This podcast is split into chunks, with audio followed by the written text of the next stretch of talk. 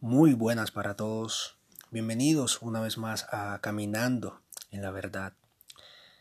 Y este día lo iniciamos con las palabras de el autor de la vida, Jesucristo, el Hijo de Dios.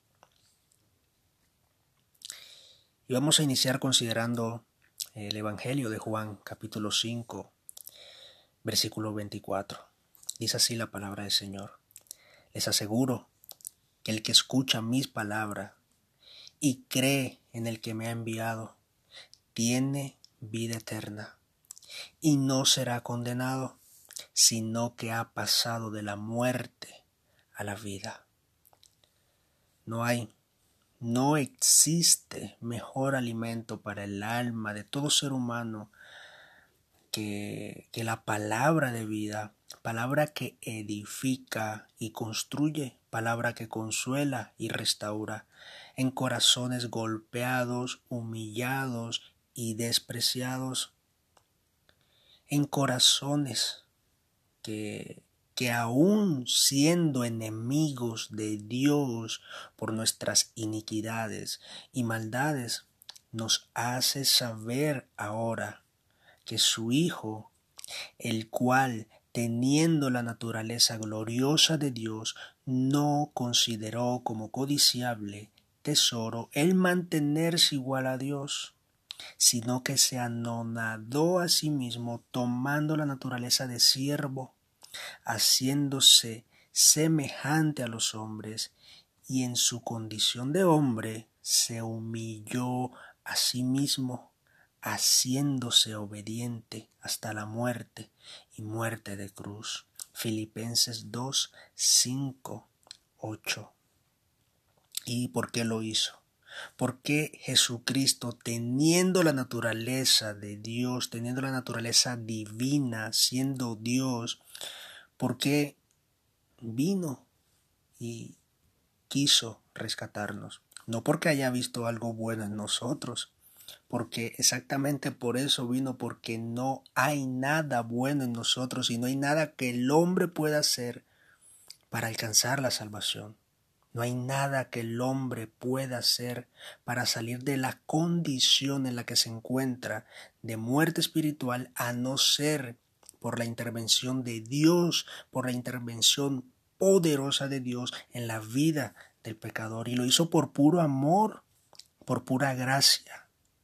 Por su gracia y para cumplir el propósito por el cual el Padre lo envió, el cual era reconciliarnos con Él y llevar sobre sí la condena que todo hombre estaba destinado a cargar por sus delitos y pecados, y demostrar al final con toda su obra, la obra redentora de Dios, de Jesucristo el Hijo, que vino a salvar y no a condenar, tal como lo vemos en Juan seis, treinta y siete, cuarenta.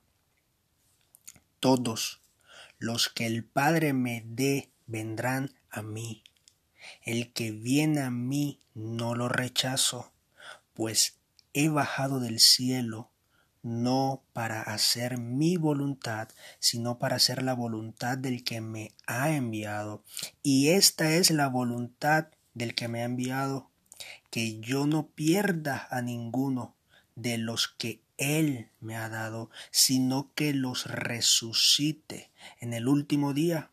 Pues es voluntad de mi Padre, que todo el que vea al Hijo y crea en Él tenga vida eterna, y yo lo resucite en el último día. Si hoy escuchas su voz, no endurezcas tu corazón, porque solo en Cristo Jesús está la esperanza de la vida eterna, y no en los placeres de este mundo, creyendo que con vivir la vida a tu manera, dando rienda suelta a las apetencias de la carne, gozándote en tus pecados y luego querer demostrar con buenas obras que mereces el cielo. La palabra de Dios nos dice: no se engañen, no erréis. como lo vemos en Primera de Corintios seis, nueve, diez.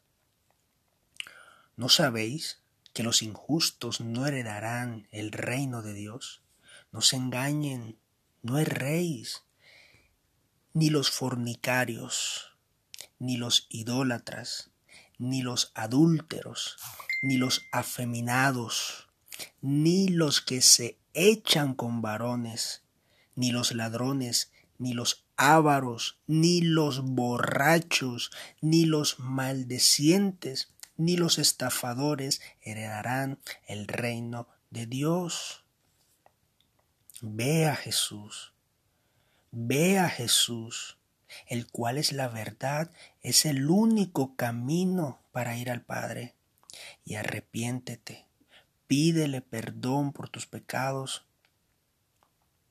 porque al que no conoció pecado, lo hizo pecado en lugar nuestro, para que nosotros seamos en él, solo en él, justicia de Dios. Segunda de Corintios cinco, veintiuno. Y sí, el Señor prometió esperanza. Aún hay esperanza para el pecador.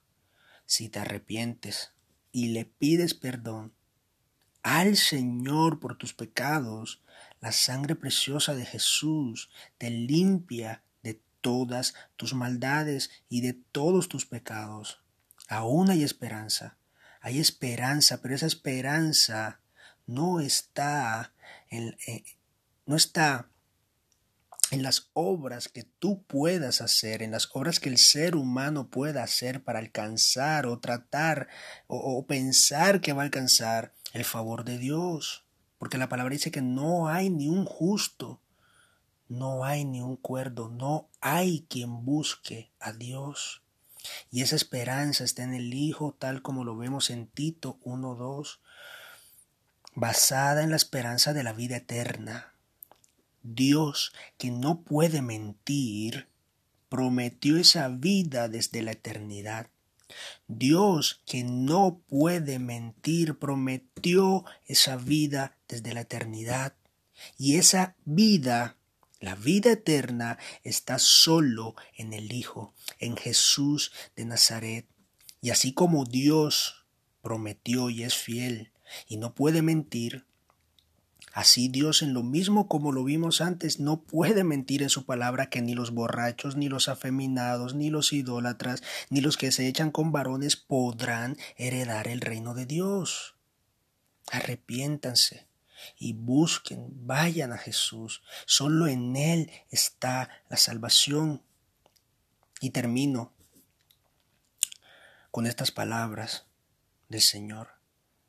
Y Jesús dijo: yo soy el pan de vida. El que viene a mí no tendrá hambre, y el que cree en mí no tendrá sed jamás. Juan seis, treinta y cinco. El Señor te dé luz, haga resplandecer su rostro sobre tu vida. El Señor los llene de paz y los guíe, y los guíe hacia toda la verdad.